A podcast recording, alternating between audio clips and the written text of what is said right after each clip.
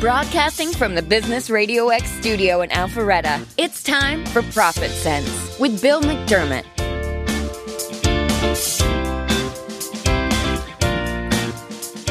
Good morning. Welcome to ProfitSense. This podcast dives into the stories behind some of Atlanta's successful businesses and business owners and the professionals that advise them. We help local business leaders get the word out about the important work they're doing to serve their market, their community, and their profession, as well as discuss current issues that business owners are facing today across a variety, wide variety of industries. I'm your host, Bill McDermott, and this show is presented by the Profitability Coach. When business owners want to increase their profitability, they often don't have the expertise to know where to start or what to do. I leverage my knowledge and relationships from 32 years in banking to identify the hurdles getting in the way and create a plan to deliver profitability that they never thought possible. We have four great guests on the show today. I am so excited uh, uh, for this show. And, and if you don't know, uh, the month of May was Mental Health Awareness Month. And we have four professionals who have very successful practices uh, Kristen Fraser with uh, Canton Counseling. Kristen, welcome. Thank you. Laronta Rush uh, with Healthy Minds and the Center for Executive Functioning. Laronta, welcome. Thank you. And Brooke Jones with uh, Fresh Start. Brooke, so glad you're here. Thank you. And uh, Brianna Gaynor. Brianna, so glad to have you on ProfitSense. Thank you. And so we're going to dive into a topic that uh, uh, I think first, I want to start with uh, uh, this group is uh, uh, is a special group to each of you individually, but also collectively. So, Brooke, maybe uh, kick us off. how did this group come to be together? It's a great story. We actually met each other in some individual ways. And Brianna and I went to grad school together. Kristen and I were in a consultation group. Brianna and Laronta knew each other previously.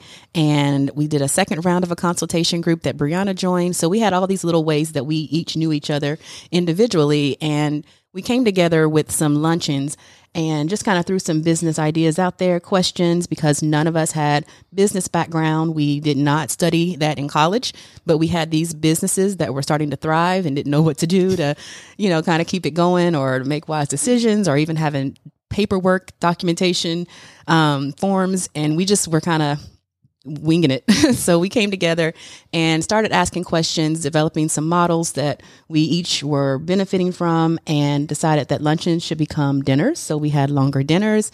Then started to have, you know, just going to each other's houses to hang out more, became friends over the process.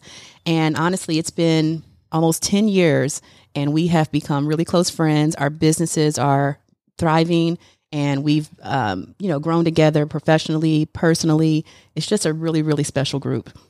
And kristen your from your perspective how has uh, how has this group not only impacted you personally but also professionally? I think we say it all the time. We've saved each other financially and personally often, you know, in terms of giving each other not only the business advice, but being able to lead each other through things that we've navigated already and then give that, that information and perspective so that they don't have to make the same mistakes or that we kind of, you know, not have the same missteps. Um, and then personally, I think it's just been something that you can't force. It's just been organic, it's been honest, it's been uh, vulnerable, and it's just been something where we have been able to lean on each other, not only when things hit us personally, but then professionally and how that combines. Um, so, yeah, I think we, we all, every time we're together after a certain amount of time, we all say, Isn't this great? Like, isn't this so amazing that we have come together and that we have this? Because I think we all know and appreciate what we have. Yeah, it's special, isn't Very it? Very much so. And Brianna, you and uh, Brooke went to school together, but uh, this group has uh, has certainly morphed into something. What's uh, what's your perspective, and how has uh, how has the uh, the foursome impacted you personally and professionally? It's nice to be able to talk to people who understand exactly what you're going through. So I guess the biggest things for me have been being able to complain, being able to talk through, being able to get ideas from people who just understand exactly what I'm going through because people in your life mean well and they want to give you good advice and they try their best, but no one really understands what it's like to be a business owner, but business owners. And so I think that that has helped me to grow because I know that I have people who can help me, who I can help, and it feels like we're doing it together. So it doesn't feel like I'm just in this lone place doing my own business, but I feel like I have these three women who are doing it with me and it just makes everything better. Just mm-hmm. even in the last month, I've gone through a lot of pivots with business and being able to call on all of them to be able to talk, to be able to get ideas, encouragement has just been, it's been life saving. Yeah, it's uh, it's lonely at the top when you Absolutely. own your own mm-hmm. business, and mm-hmm. and sometimes that that loneliness uh, needs the benefit of uh, of relationships. Absolutely, people that have done it before, or people that have made uh, decisions around the things that you're struggling with. Laronta, uh, what about you? How uh, how did you come into this group, and uh, how has it become kind of like family to you? It's absolutely family. I knew Brianna first, and I met Brooke at a conference, and I walked up to Brooke because I know that she started her own business. Um, it was small, and then I looked for some reason, and then she had all these people. I was just super proud of her um, and her growth in such a small amount of time, and just all of like you know individual meetings. And then we, I remember we initially started going to each other's offices, and then we decided to take it, you know, to a nice scenery. So we would go to Blue Ridge and other places or a weekend retreat. And it's just been absolutely amazing because as a business owner, you can't, you go through a lot, but you can't really show that vulnerability to your staff. Um, and it's so nice to be able to vent and to say what you need to say so that you can have that release without, you know, it being, you know, um, something that's broadcast to your staff because sometimes it is frustration with your staff or with your providers. Um, it is, there's a lot of challenging decisions and some small. There are changes that are made on more of a broad scale, you know, like um, changes in legislation and, you know, how do we, you know, handle um, no surprise, you know, bill act, you know, and then being able to draw on each other for forms and, you know, what are you guys doing about this? And we don't, it's the one place I don't have to come up with everything on my own. I don't have to mm-hmm. figure it all out on my own. And so in that sense, it really is a family. Yeah. The, the power of the team, mm-hmm. you know, uh, four, four minds, uh, trying to tackle an issue versus one, you know, certainly gives you so much perspective. Uh, Brooke, can you, uh, can you add to that? Well, one thing that I'll add is that we're also for mental health professionals. and I think that is something that is not to be taken lightly because, you know, you're you're turning to your sisters for business ideas, yes, but also these are three dynamic women who help people every day, you know, deal with psychological problems. So when you're going through personal things, you're getting the best advice from three different people. How awesome is that, you know? Yeah, that's an excellent point. Um, I'm wondering um, let's kind of have a little uh, around the horn discussion. Uh, there are probably some business owners out there who are literally slugging it out by themselves. Uh, they don't have the benefit of a group, and so let's let's kind of shift the conversation. Uh, Brianna might get you to start on this. What advice would you give to maybe that business owner who doesn't have the benefit of of a group like this, and uh, how can they uh, how can they find that? Well, I think networking is one of those things where there are like minded people who are doing some of the same things as you. And the truth is, we often think that we're the only ones who are maybe wanting community or wanting to be able to have someone to connect with, but usually we aren't. So sometimes it takes getting out there and having those conversations and see who you feel you connect with. Cause at the end of the day, we're all human. And so I think what has made this comfortable for me is I don't have to be the professional. I can be myself. I can say what I need to say. I can be honest and open. So really starting to develop those professional friendships are really important. So I would say networking in places where um, people have businesses, maybe similar businesses to you, um, reaching out maybe to classmates or people who you refer to, but really trying to start to make those connections because you'd be surprised at how many people actually are looking for that as well.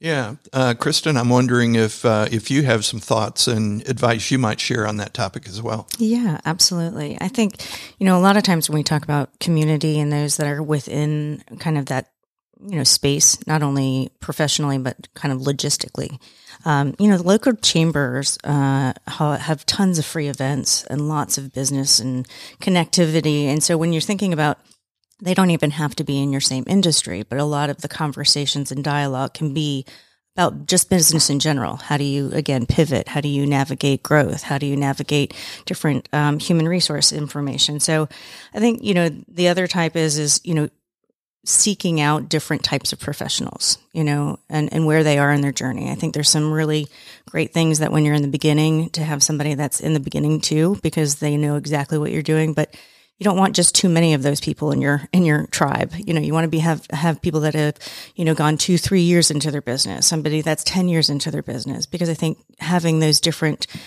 um, you know, informational sources gives you just the long term goal um, on what you can do, and I think you know it's the fine line between competitors and support. You know, uh, I, I help a lot of the therapists that are in my area. We we work together and we support each other. And if I know a therapist is specializing in an area, even though I may have a therapist, we will refer out because we know that's what's best for the client. Um, you know, so I, I know that as business owners, we're in that kind of place where we, you know we want to know our uh, and identify our com- competitors, but there's also a very um, crucial space for collaboration and and support. Um, so I think you know being able to find those people that you know that you can work with that are directly in your industry, um, I think it just gives you a more well-rounded opportunity. Yeah, I couldn't agree more. Laronta, would you have anything to add? I'd say if you're a member of like a listserv I, in this Atlanta area, there's GTN, Greater um, uh, Greater Therapist Network. Therapist Network. Yeah. I can't remember the exact name. Um, but that listserv or other listservs, you can, um, there's, I've seen posts where people are, um, you know, wanting to start a community of people of, um, a consultation group, sometimes around very specific things and sometimes one that's more general. So I'd, um, reach out, you know, to listservs that are common, um, to your profession. And then also if you're, um, profession, you know, allows continuing education credits and you're going to workshops, you know, on breaks, you know, go up, talk to someone, meet, make connections, um, and start forming relationships that way. Yeah, great, great suggestions. Brooke, do you have anything to add? Um, well, like Brianna said, you know, it's it's about who you connect with and finding those places. So, you know, the with Kristen and I, we found the consultation group individually on a listserv. So we showed up not knowing each other, but we found each other by going to, you know, being a part of the listserv, seeing that there's a consultation group that was offered. And then, like Laronta mentioned, she found, saw me at a consult, or I'm sorry, it was a continuing education event. Mm-hmm. So she came up to me. So, you know, you have to be in those spaces in order for the groups to form. And then you find who you connect with. Um, and, you know, you look for consultation opportunities. It won't just fall on your, on your lap. And the other part too is, what we bring to this group, it's all different. You know, there's parts that Laronta specializes in a bit more, Kristen may do more reading on, or Brianna may have more experience in. So, you know, just not only you know, people who are directly in your profession. I think it's important to be in the mental health realm for us, but it may be that, you know, Kristen having a, a, counseling practice, she brings so much to us because we are psychologists. We do a different, different type of service. Um, so just being open a little bit within the group as far as who you welcome in, but also knowing your worth that you can bring some great things to the group as well. Yeah, I think uh, sometimes uh, we as as business owners will feel like we we have to solve it ourselves. Uh, sure. but I think what you two, what you all uh, as a group has has figured out is is there's strength in numbers. Uh, as you were uh, Brooke talking about, you know, each putting yourself out there and uh, what came to my mind is uh, if all of us play in traffic long enough, pretty soon we'll get hit, right? Yeah. and so the nice thing is that that you found each other. Yeah. Uh, the other thing that came to mind, and I'm sure there's probably a psychological term for this, but I read a book recently uh, called Primal Leadership. And as you're having conversations, uh, your, uh, I believe it's called the limbic system, knows if there is conversation that's generating resonance, harmony, or dissonance, disharmony. And so the people that you find generally are people that are, as you're conversing, you're really resonating with. And uh, out of that resonance uh, comes those deeper relationships. And I think you all have found that as a group, haven't you? Absolutely. Yeah. So let's uh, let's switch the conversation. Uh, so um, I think we're past COVID. I hope we're past COVID. Uh, we'll we'll all cross our fingers. Um, but uh, uh, all of you have had successful practices uh, for quite some time, but COVID certainly stressed uh, all businesses, and um, and just so we had to figure out pivots, and and so I, I'd love to hear from the group. Uh, how did you pivot? Uh, maybe what your thinking was uh, before your pivot, and maybe even pivoting your practices was a big topic of conversation within the group. Uh, so, Brooke, I'm wondering if if you could kind of kick us off. Um, what was what was going on with with you and and your practice? Uh, how did you approach um, the circumstances that COVID um, brought to all of us, and then how did you pivot? We talk about pre-COVID years like it's, you know, back in the dark ages. but, you know, I think back to before COVID, you know, the offices, they were jumping. I mean, the, the waiting rooms were busy. There were kids loud and the, we had the music playing, people in, in the hallways and, you know, it was just busy. You know, p- patients were in and out. Um, so you know, I remember some of my providers requested to do virtual. They wanted to do telemental health and I was against it. Absolutely not. We have to see our patients face to face. And, you know, that's, that was my motto. But COVID hap- happened and we had to pivot. You know, there was so much going on, you know, drastic changes in business, the way that we conduct business. We had to go into a risk management uh, thought process. Um, had to kick in high gear and there was so much unknown I mean, also, yeah, I think in our country there was tension with regard to racial tension, politics, COVID, non COVID related deaths, you know, all of this while we were still trying to navigate personal lives, so much going on, health, finances, families, yet there's 10, 30 people relying on you to make smart decisions and you know to make fearless decisions. You know it was a lot. So we needed each other. And i would say that we had to shift to virtual which was a blessing that we could do that um, we had to figure out which platforms to use, um, how to navigate insurance. Would they still cover virtual services? Insurance companies didn't know what they were doing. Schools didn't know what they were doing. Um, but, you know, we had to make it work. So back to what we were initially talking about, having this group to say, what forms are you, are you guys using? What posters are you putting on your walls? How do you ensure that your patients are safe? Um, are we still allowed to do evaluations in the office or do we do all virtual and how do you pay? You know, so we had to figure it all out. And I would say we had to figure a lot out in a two week time frame. Mm-hmm. So, you know, we closed our office down for two weeks with the anticipation that COVID's not going to last too long. So mm-hmm. we'll just ride this out for a few weeks and we'll be fine. But no, we had to change up forms. We had to use new, new, um, intake paperwork. We had to cover ourselves just in case it ever got traced back to our business where COVID started. We just didn't know a lot. So again, having this group was a huge benefit because we all created forms that she may have used for intakes that someone else may have posted in the in the waiting room um, and then you know just being able to do virtual services that we still do and the insurance still covers. So we're thankful for that. But it was a lot to navigate. And i mean maybe only scratching the surface of what we had because it was a blur. You know one thing that we say a lot is that was a blur. Mm-hmm. yeah for sure. So kristen? I think you know like any business owner, owner, you're looking at kind of the internal structure and the external. So the internal was, you know, we as therapists were dealing with everything at the same time and navigating all of the things that this was affecting us personally and then being there for, you know, our clients.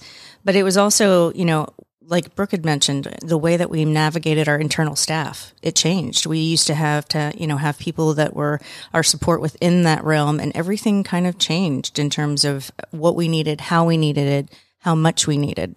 Um, and then I would say that the other part too is, you know, from the mental health standpoint, it was a blessing and a curse. You know, that it, it has brought up a lot for different people in terms of depression, anxiety, um, things that have really impacted us. But as an advocate for mental health, um, it got us talking about it. It really, you know, pushed everybody into a place where they couldn't ignore it anymore. You know, when you're stuck in the house, and whether it's your marriage or your parenting style or whether it's your personal demons, you know, it it it forces you into facing them. So I think, you know, what it allowed us to do is start a bigger conversation about mental health. It started us to allow um, it to be normalized, right? It wasn't a stigma. It was something that was survival. It was something that was connecting for people. Um, and, you know, little things like, you know, from the therapist, you know, they, clients always come into our space. And this was the first time we got to go into their space. You know, I, I think I did counseling with people in their closets, in their cars, in their basement corners, wherever they could escape from kind of, you know, the, the, the noise of their house. Um, but it was nice. It was nice to see them in their space. And so it allowed us to have a different connection with our clients that felt organic um, in the midst of a really scary, unknown time. So, I think it's like anything. I think we can all look back to that time time period and say that there were some benefits and some really challenging, difficult times. Yeah, and so the one thing that uh, uh, I really picked on up on in in your conversation is really just it almost uh, forced people based on their experience to deal with the loneliness, uh, the depression that COVID brought on, the isolation mm-hmm. Uh, for many, and so. Um, while it was a horrible experience to go through, uh, maybe people were opening up about mental health issues and how do I successfully deal with with depression? Would you agree? Absolutely, and I think you know one of the comments that I use for my um, for my clients is, you know, when things happen, we have two opportunities: it builds us up or it breaks us down. And I think it gave people the opportunity to sit in that space right? And they had to make a decision. They had to be intentional because they didn't have anything, they didn't have all the noise, right? They had to sit in that place and make an intentional decision. Is this going to be something that I use to become stronger and better? Or am I going to just stay here? Um, and I think, you know, I think it helped people develop either a connection with somebody like a therapist or a mental health provider to, to do the work that they needed that maybe they didn't know how or it allowed them to rely on the people that were special to them, right? Or to understand kind of where those dysfunctional relationships and maybe who they needed to get away from. So, again, I think it allowed people to just be more intentional in their lives. Yeah, Laurent, I want to uh, just get your perspective. Obviously, you you had to make a pivot. Um, how was your experience unique, uh, and what were some of your big takeaways, and how did you pivot? Um, so aside from like the logistics that Brooke talked about, when we had to figure everything out, just even we had a um, just like a point of sale credit card, you know, so we had to everything from getting online credit card processors to new forms. We also had to had to learn how to manage staff from home. Um, new phone system that allowed you know, to be able to call out um, with our phone number and to be able to have a message, you know, a, a phone message, you know, from personal cell phone. So there was just a lot to manage um, and still make sure that the business was professional and serving, you know, the people that we needed to serve. Uh, so there was a lot of that, and, and that's the part that I found most supportive because I remember in, at the start of COVID, we were talking, "Are you shutting down? Are you shutting down?" Mm-hmm. We weren't even sure if we needed to or not, mm-hmm. or if this is where this was going.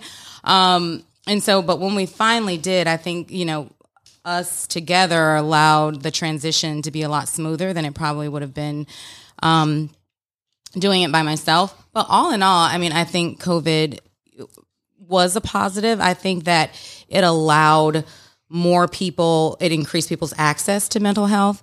And so, whereas someone who lived in Canton couldn't, um, you know, seek services in Stockbridge or, you know, but you know, the online platform and telehealth allowed more people to have access to mental health. And in turn, that I think grew my business as well as I'm sure others' business because it allowed, um, you know, us to expand our footprint, you know, into different cities and different places, and especially with EF coaching in different states.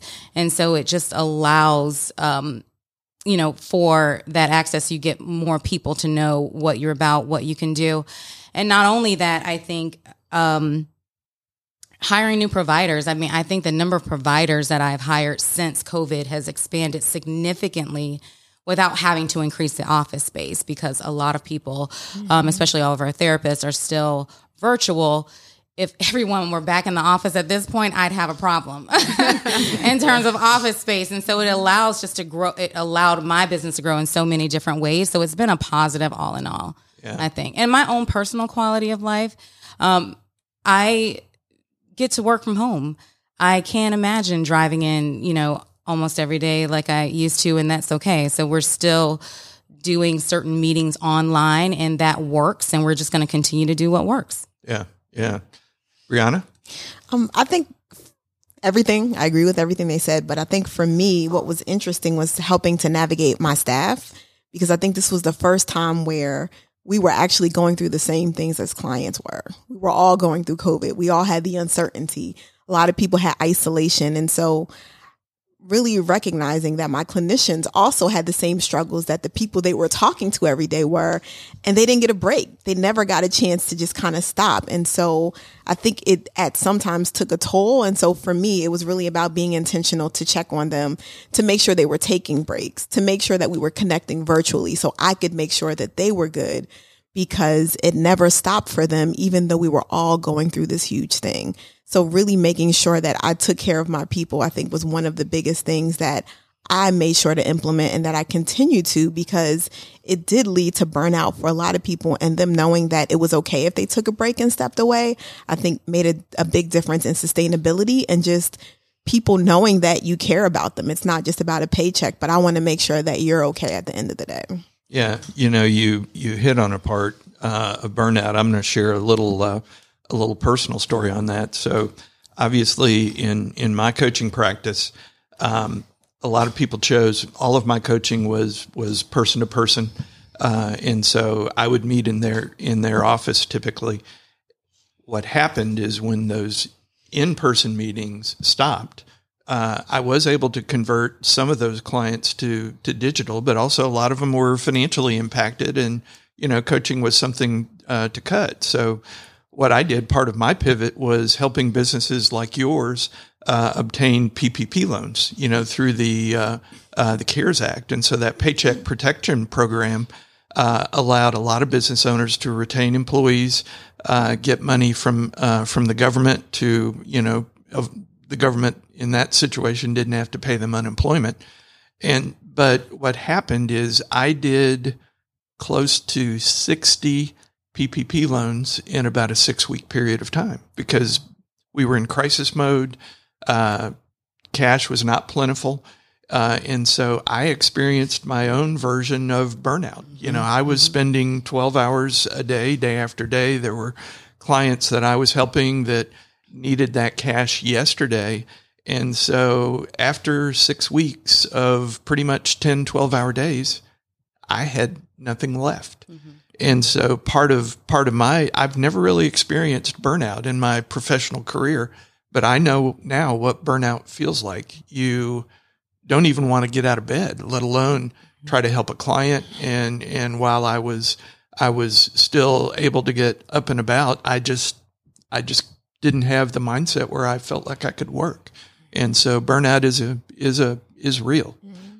Brooke, do you have a comment there? Well, just to go back to you know what I, we were talking about with the having support systems, you know, a lot of things that we did, we did it collectively. So sending out the same exact emails, just changing the signature, mm-hmm. you know, sending out the same exact forms, you know, that if I had to do that all by myself and come up with the content, I would have. I mean, it was exhausting. Don't get me wrong, but I can't imagine having to go mm-hmm. through that without some level of support. And when you were doing those 60 applications, imagine having someone that could, you know, you could kind of lean on for support or assistance to say, hey, what do I fill out for line 15? Or, you know, what did you do on page two? Well, I've got three people that helped me figure out page two. I just cut and paste, you know. Yeah. So that, that, that those type of things, um, I think helped with not going through burnout and then being able to recognize our staff and being a support system to our staff. You know, you, you have to take care of yourself in order to take care of other people. Yep. Yep. Kristen? You know, I think one of the things that we all maybe took from COVID was is having some level of preparation, right? And it caught us all really off guard. You know, we were all kind of struggling. And so I think, you know, for us, we already had something implemented in terms of this kind of professional tribe. But I think, you know, that can be something that a lot of business owners take away from that is, is preparing that now, not, not waiting until something happens, right? Go ahead and build those relationships, create that professional tribe so that when or if something happens, you've got it already in place. Um, that was crucial for us. And I think, you know, when you, when we talk about burnout, I don't think there is a business owner that hasn't had that cross their path. Um, you know, and, and a lot of times we're, we're saying, you know, to our clients is you, you got to put your mask on first, you know, mm-hmm. and if you put your mask on first, then you can take care of so many other people. But if you don't, you only have a certain amount of time. You only have a certain amount of, you know, effort to put forward. So I think, you know, pre- preparation is important. Yeah. The other thing that comes to mind is, um, I had a thought and then I lost it. So let me, let me try to get it back. Um, the benefit of the, the benefit of the group really caused you to be able to accelerate a lot of your decision making and a lot of your processes. So, Kristen, to your point, what I think really helped you and maybe advice that you would give to the business owner community in general would be to um, find that tribe, people that you really resonate with, people who you feel comfortable and safe going deep with, and whose advice you respect. Um, Brianna, am I am I tracking? Is that kind of your experience and maybe your advice that you'd offer? Absolutely. And then the other thing I just thought about is boundaries too. So for me, being a business owner has been this is my baby all day, every day. I'm doing it, you know, maybe one day I won't do it, but every day I'm working and just really finding better balance in life. So I think maybe that's the other thing that COVID showed us just how important and precious relationships are, life is, enjoying life because you never know what's going to happen. So really also creating boundaries to take care of yourself because at the end of the day, this is your business. And so you can't be the best for the business either if you're not taking the time to foster those relationships or to do those things that make you happy. I think the things that we tell clients are the things that for myself, I've noticed I don't do as much. I remember um, pre COVID saying a lot of things to clients about self care. And I was thinking, do you do that? Probably not. so, really trying to take my own advice and making sure I'm taking care of me too, because we're taking care of everyone else. But it's really important to also make ourselves a priority. Yeah. Brooke Brianna brings up a great topic of self care. What, what would you add to that? Well, in order to grow, you have to have energy, you know, and you have to have sustainability. COVID forced us, especially in the mental health field, it forced us to grow. And, you know, had had we not gone through COVID, I don't know that the business would have pivoted when it did because like I said, I was not interested in virtual services. And as Laronta mentioned, if we had to go back in person, I would have a problem. I'd need more space, you know? Um, but it was a pivot that was forced. And thankfully, you know, we navigated it well. Um, but it was a pivot that, you know, we had to do. And it's something that, you know, for business owners who are afraid to take that leap or to pivot, you know, because something's not forcing them to do, and you have the energy, you can, you know, but you have to take care of yourself in order to have the energy, to have the sustainability. And as Brianna mentioned, boundaries so that you can be prepared for growth. And Laronta, I'd like for you to to maybe uh, talk a little bit about the importance of self care and and maybe what advice would you give to our business owner community on self care? Because the business owner is looking after their business and sometimes uh, their employees, uh, but not looking after themselves. I am, well, pre COVID, I definitely was not the best at self care. Um, at all. I, Me either. It's a big club. It, yeah, I was super serious all the time. It was all work, um, and I remember when COVID first started, I everyone was home and this is when things were, you know, shut down. I remember being in the garage and because you're in a house all day, like all day every day, and the we left the garage door up and we had a whole setup out there. There were like trays and um, seating, and we just and I just remember the breeze, and I just said, "This feels so good," and I could just breathe and relax. I'll never forget that feeling. And since that time, I have been working from home a lot. And it feels really good to not be in the car on the road in Atlanta traffic, you know, several days a week and I'm still able to provide high quality services as are all of my therapists and coaches. And then I also love how relaxed clients are because I, again, was very, very serious. And so if my son ran in the camera, they laughed and it was just such a relaxed time for everyone. It really just shifted my mindset. And, and I think I do a lot better with self care now, but I do think it's very important because if you are burnt out, um, not sleeping. And if you have kids, they feel that energy. If you're working, you can't be at your best. Um, and there's also lots of health challenges that come along with stress. Um, and and it's just really important. And if you need to know what that looks like, what self care looks like, um, just take some time and think about what you would do for free. You know, if you weren't paid, what would you do if you just, you know, you would do it for free? um, what you used to do, what you used to enjoy doing when you maybe didn't have a family or you weren't working 12 hour days, and just try to incorporate that, even if it's just a little bit. Start with a small goal. Um, maybe you commit to doing it an hour you know, on the weekends and just commit to something, some small bit of self care. So, Kristen, my self care was during COVID and even after and before. Uh, I have a rose garden. Mm-hmm. And so part of my self care when life became crazy, uh, I would go out. I have about, I think, seven or eight rose bushes. Mm-hmm. And I would go out and it was just me outside, you know, seeing the, the beauty of those plants mm-hmm. and really just having that time uh, to uh, focus on something uh, else. Absolutely. So, uh, uh, you know, what what is what is your advice to a business owner? How do you find that self care, and then how do you become aware of the need for it? Sure. Well, and I think kind of Laronta said is is it's it's finding the things that mean the most to you. So if it's time spent with people, if it's um, ensuring that you have that quiet space, if you need to be able to step away, um, you know, there's a lot of things that self care incorporate, you know, and that's based on personality. You know, some people um, really recharge around other people. And so it's important for them to, you know, be having lunch with friends or doing things with people and having that connective piece. But then we have, you know, our introverts that, you know, it, it doesn't mean that they're not social, but they're going to recharge in a more quiet space, something that feels more individual, something that, you know, quiets the noise down. So I think knowing who you are and what you need is important. Um, and then I think being able to, uh, again, very important is less is more, right? When we start something off small, it's a, a, success model because as we do it, we feel more accomplished. We feel proud of ourselves.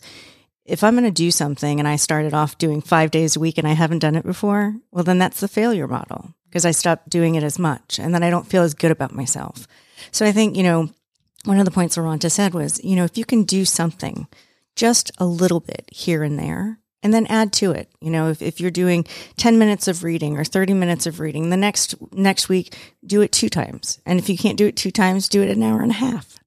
So I think it's just important. Yeah, that's uh, listen, just kind of listening to each of your stories, uh, how you've built uh, successful practices, how you pivoted through COVID is uh, um, is actually inspiring, and even more inspiring is the um, the team uh, together. Everyone accomplishes more, mm-hmm. and so uh, a big takeaway for me is uh, find your tribe, cultivate those relationships, uh, and when you have to pivot, uh, you know, seek the counsel of your tribe in in dealing with that. Uh, I now want to uh, switch topics a little bit. There are uh, many, many mental health topics that we could uh, we could uh, attempt to talk about, but the big thing that I have recently learned about, and, and I want to talk with you all about, is the impact of social media on teens, specifically in um, how they uh, how they relate. Uh, what does what is the uh, physical and the emotional impact of social media on team on teens, and and what is the prescription uh, to do that? And in just reading briefly on this topic, uh, if you're spending more than three or four hours on social media, you're twice as likely to experience issues of depression. Um, you know, some of the physical aspects, of course, are sleep disruption. Um, and uh, the other thing, fear of missing out, peer pressure. Uh, but uh, I want to kind of kick that conversation off. Brianna, maybe I'll ask you to start. Uh, in your professional opinion, what what is social media uh, doing to our teens? And uh, for those of us that are parents of of teens, uh, how can we how can we deal with that? That is a very layered question. and good, thank goodness we have the team thank around the table to talk about it. Next. well, I mean, I think one of the things that social media does for all of us is we can fall into the trap of comparison. And so we all, most of us anyway, can put up our best face. I know when I'm feeling horrible or I'm sad, I'm usually not posting those pictures. I'm usually posting the ones that look cute. I've taken about 20 of them to choose the one that I like. And so having that perspective as an adult and understanding that versus sometimes as a teen when your brain is not fully developed and you're not happy with what's going on, or maybe you are, but then you're looking at other people and comparing yourself, wanting to be like someone else, not feeling like how you look or your friends or anything is good enough can be very dangerous because you can only be the best version of you. And when we're trying so much to be like someone else and we're seeing all these models and celebrities and there's this false expectation of what I should look like or how I should be, that's a really scary thing because then there is a lack of wanting to be who you are, wanting to be an individual and not being happy with yourself. And that I think that's one of the biggest dangers of social media. But the truth is, social media is not going anywhere. I don't think anytime soon. So I think part of it is having these conversations with your teens and knowing what they're looking at. I think sometimes trying to avoid your teen being on social media if they're old enough, if they've already started in that, can make them want to rebel more, you know? When you're young and you tell me what not to do, I want to do it more. So starting to have those open conversations about the dangers about what they're seeing and just opening up conversation. I know for me, I think one of the reasons why I was very close to my mother is because I could talk to her about anything. I could ask her questions. I wasn't scared. She would say stuff that I didn't want to talk about, but I knew that if there was something that I didn't know, I could go to her. So I think having that open forum is really important. Yeah. Brooke, what would you, uh, what would you say? Well, one of the main jobs that we do as psychologists is psych evaluations. And, you know, we have a pretty standard assessment where we do intakes with parents and we ask the same questions. And I would say that asking the question about social media has become a pretty central part of our intake process, you know, in recent years, um, finding out the amount of time that kids are on social media, which apps are they on, which, you know, which type of um, apps they're using, because there's a lot of connection between, like Brianna said, body dissatisfac- uh, dissatisfaction, even disordered eating, social comparison, self esteem issues, anxiety and depression, um, social skills are declined, you know, and then one of the biggest questions that we get more than any question is ADHD. And, you know, you think about the symptoms of attention deficit hyperactivity disorder. It is not being able to focus, having distractibility. And you have these apps with so many colors, so many features, and you've got different dings and different people and profile. Your brain is just all over the place. And it's looking at this one minute, and it's happy the next minute, and it's sad the next minute. Then it's reading this blog, you know, the next minute. So it's super easy to be distracted. And then when you're distracted, you're, you're less physical, um, you know, the social media impact can have an impact on sleep. Like I said, social skills, because it's just your brain is being disorganized and it's wanting all those things, all those colors, all that activity. So when I have to sit in a class and focus to on this very mundane teacher on a topic that I'm not interested in, I am not tuned in. So yes, your attention is deficient. You know? Um, you know yes i'm going to be more impulsive in this response. So yes you see rates of adhd increasing but you, we have to look at where does it stem from and what are some of the influences and not saying that it's 100% social media but if that's a big portion of it then we have to address that in our diagnosis and our treatment recommendations because it is a, a topic that i'm seeing parents ask about a lot. And then also it's it's one of the recommendations that we have to make if we're wanting the teens or whoever you know children as well to be more tuned in because the thing about social um, ADHD is you know you're checking social media you're texting you're browsing you're liking commenting chatting streaming all those things when you should be working creating planning you know sleeping even driving connecting with you know your partner or your kids. Um, it just has such an impact. And you know if you look at the core influences social media is a big big part when it comes to adhd and again all the other diagnoses and symptoms that we've mentioned before. So you know certainly a area that we have to assess and then we have to make interventions around and then kristen in your counseling practice obviously uh, i'm sure there are either parents that have issues with their teens around social media or teens that are maybe having issues with their parents sure. around social media or just so, social media in general so what are the what are the common themes of the counseling that you're offering? What what are the problems, and then what are maybe some of the solutions? Sure. Well, I think with anything, you know, practicing balance, you know, and I, I talked about that with many parents because I think that the first jump is let me just take it away, right, and and then that gives the parent the most amount of control, which kind of makes them feel better about the situation and less vulnerable. But like um, Brianna was saying, it's not going away. You know, so it's about teaching kids responsibility, how to use it. Um, what are some of the, the dangers? You know, letting them know and having that dialogue. Like, you know, comparison is the thief thief of joy right? Because we don't compare both ways. You know, typically we're looking at what's better than us, what we want more of. But, you know, there's also somebody that's looking at our pictures going, God, I wish I had that. I wish I looked like that. I wish I, I was able to do that.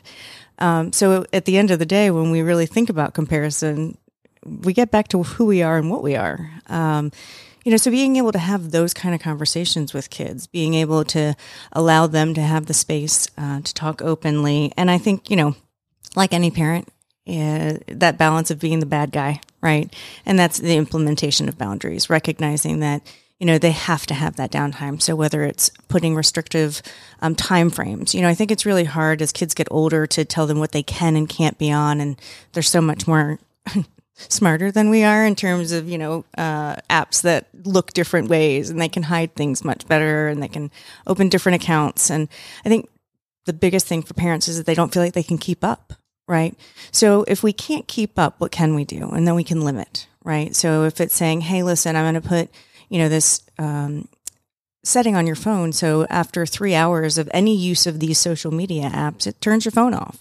You know, that at, at 10 o'clock at night or nine o'clock at night, that your phone's done you know and it, it, doesn't it doesn't go back on or if it's something that you know you take that phone at night and they get it back the next morning um, you know, we talk about consequences, and kids are so connected to their phone. So I think being able to ask them to be responsible and saying, if you can't maintain this responsibility, whatever is age appropriate for that kid, then you don't get the phone, right? And it's not that you don't get it forever, but you lose it for a day. You lose it for a couple days. You lose it for a week. And that keeps kids connected to it because, you know, out of sight, out of mind. If I learn how to live without it, then I'm, I'm not as connected to how to do it appropriately. So I think you know, when we talk about balance, we talk about boundaries and we talk about open conversations um, about, you know, what this is. And I think those three things are really crucial for parents as navigating kind of this blind spot on, you know, what do we do and how do we do it? So, Laronta, in your practice, what uh, what are you seeing in in terms of social media and its impact, and how have you addressed it? Um, I think I want to first start just by saying that not all social media is bad. I mean, social media has there's several strengths. Absolutely. Um, to social media, sometimes people are using these platforms as a sense of community, whether it's LGBT or an art community or as a way to connect with other people, um, and that's really great. Some people use it to cope and to relax and and and to learn different things. And so I do think, or to display their art and or to you know a business, to promote a business. So there's lots of positives um, to social media, uh, but especially if your kid is able to self regulate, right? And they're able to say, okay, 10 minutes is enough. Let me get back to what I need to do. Not all kids can do that. Um, we do see kids in the office, and parents will say or report they're addicted you know, to social media. Well, what does that word mean, you know, to someone that is assessing for autism where, you know, part of the criteria is this sort of obsessive, narrow interest. And so when someone says video games, it's like, yeah, uh, or social media, you know, does that really qualify as, you know, a, a symptom of autism? Uh, and is it really an addiction, like in the true sense of the word? Um, or is it you know just craving this high dopamine you know sort of activities you know that you will typically see uh, with kids you know with adhd and i think a part of this sort of came out of covid because you know electronics kept kids occupied while parents were able to do their work mm-hmm. their job from home. Um, and so we kind of created monsters um, of this you know sort of social media and i'm guilty of that myself. Um, but in terms of what I'm seeing in, in, any parent, if you want to know, like, if this is problematic. Um, and I think it is more so for people who might be predisposed to anxiety, depression, um, or if they already have low self esteem, or if you hear negative self talk. They're spending an unhealthy amount of time on social media and they have reduced motivation for other things like schoolwork, after school activities.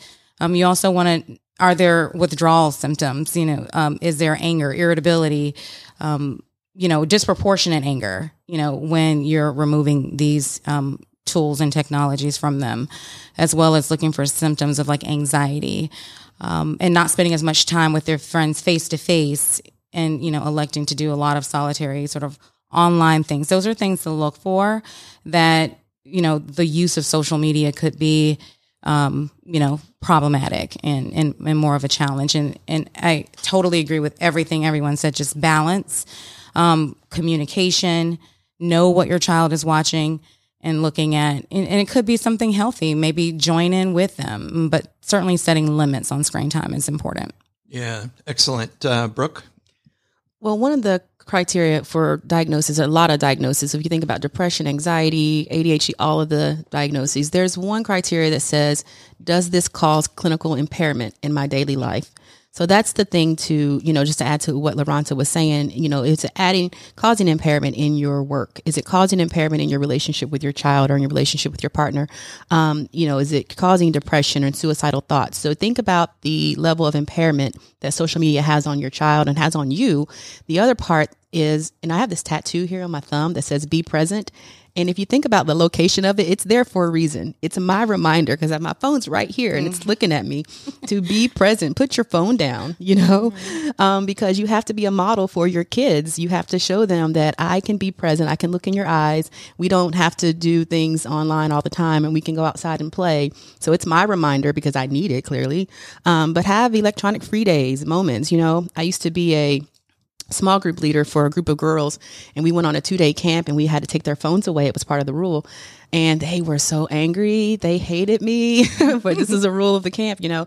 But I tell you, after that first hour and the little snarky faces, they were braiding each other's hair, running and jumping, and you know we were dancing, and you know you see that this just was lifted um, pressure from them that they were able to just enjoy each other, you know. But I do, you know, just want to add to that part is that is it causing impairment? And then also, can I model for my child, you know, what healthy boundaries are mm-hmm. when it mm-hmm. comes to social media?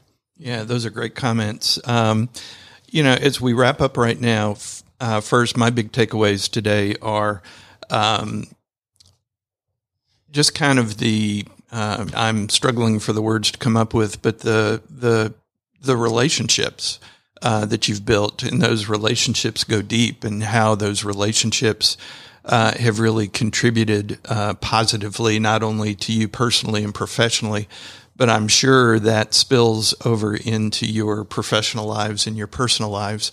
Uh, but before we leave, I want to be sure I'd like to give each of you a short amount of time. Uh, talk about your each each of your practices, what your focus is, and then uh, share if one of our uh, listeners wants to get in touch with any of you. Uh, what's the best way for them to do that? So, Kristen, if you don't mind, I'm going to start with you. Talk a little bit about uh, Canton Counseling.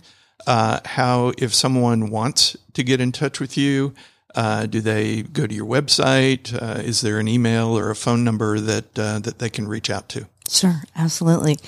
So we pride ourselves in being uh, a mental health comprehensive private practice. Um, we do the best we can to make it affordable and to give people of all kinds uh, a place where they can feel safe and they can talk about the things that they need to kind of navigate.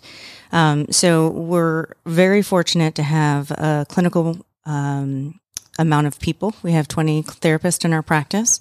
Um, so we really do have a therapist that can meet the need of everybody, you know, whether they're bringing in their children, whether they're bringing in a couple situation, individual counseling, adolescents, adults, all of that, um, and specific disorders. You know, we have people that specialize in grief, trauma, uh, eating disorders, um, mood disorders that are kind of, you know, what we call uh, general practitioners of mental health. You know, a lot of those things that just life is hard and we're just trying to develop some coping skills and strategies to get through what feels really tough right now.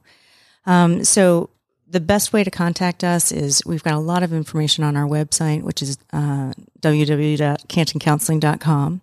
Um, we have a, a great resource, uh, which is our client care coordinator. So if you call uh, the office directly, which is 678 880 4645, um, the client care coordinator takes care of everything. She is the first uh, kind of person to talk to, navigates what you need, who would be the best fit, really helps you kind of understand if you have questions about counseling, what is it like, what do you expect. Um, just helps you navigate the process and finds the clinician that's going to work best for you, um, and then helps you set up all the paperwork. And we are an online um, a, technology driven practice.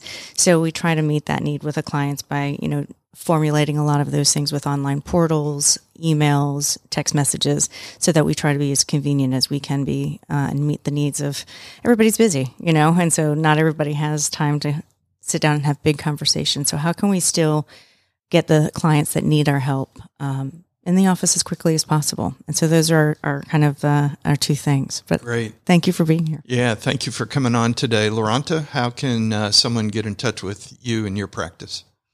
So I am at Healthy Minds Psychology Associates, and we have, and also the Center for EF is another division where we really focus on improving executive function skills. We have five psychologists, five EF coaches, about 10 therapists, and we really work in, you know, assessing and diagnosing any type of sort of mental health issue, anxiety, depression, autism, learning issues. And we also, uh, you know, provide therapy for families and couples and individuals and children, as well as EF coaching. And EF coaching is essentially help for time management and help for homework meltdowns between parents and children so that they can just be family again and stop arguing over things and let us do the work and um, helping you know kids to be successful. And even adults who we've seen a lot of adults with ADHD or other issues that are impacting their marriage or adults who just want to get through a book or get a promotion but they can't really get it together in terms of keeping the details um, and prioritizing tasks. And we've had a lot of success with that and so we also have a lot of information on our website www.hmpsychology.com and there's www.thecenterforef.com and our office is 770-375-8124 and we're happy to help. Great. Thanks so much for coming on the show today. Brianna, how can uh, someone get in touch with you in your practice? So the name of my practice is Peace of Mind Psychological Services. So our goal is to be able to serve the whole family. So we provide therapy and psychological evaluations. Um, and so I have therapists who focus on a lot of different things. So trauma, gender identity issues, anxiety, depression. And with our evaluations, we can look at a plethora of things. So learning disabilities, um, emotional difficulties, or just something's going on. I'm not sure what it is. So we pride ourselves on being able to support clients who um, may have difficulty with finding services because of their insurance. Um, we also pride ourselves on being able to help you find a place if we're not the right place. So just really putting clients first.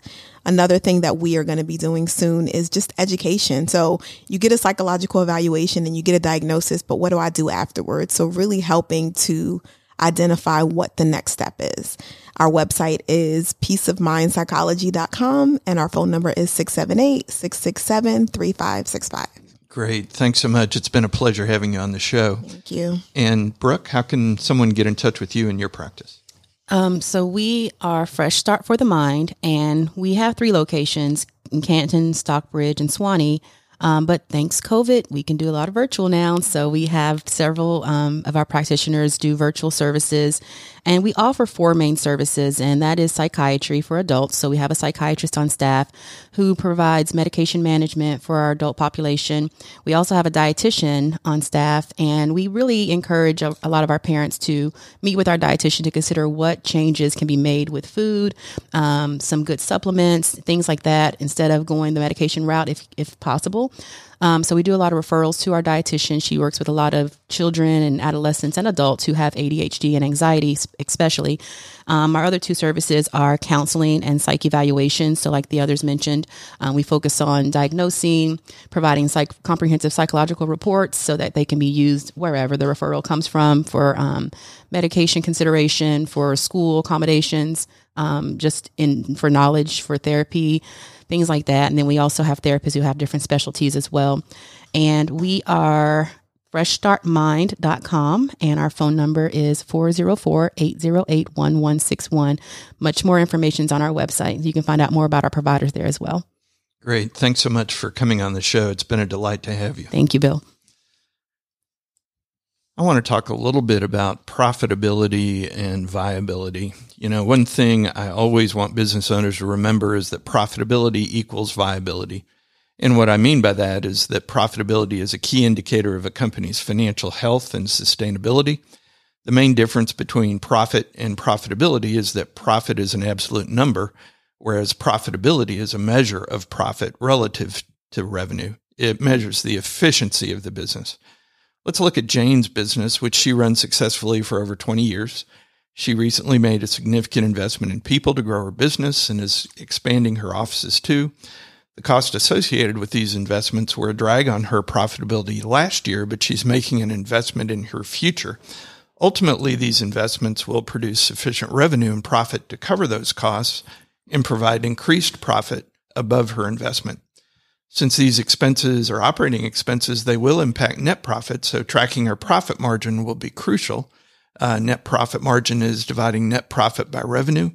She'll want to track her gross profit margin as well. Gross profit divided by revenue is is uh, that calculation because this gives an understanding of her margin both before and after operating expenses.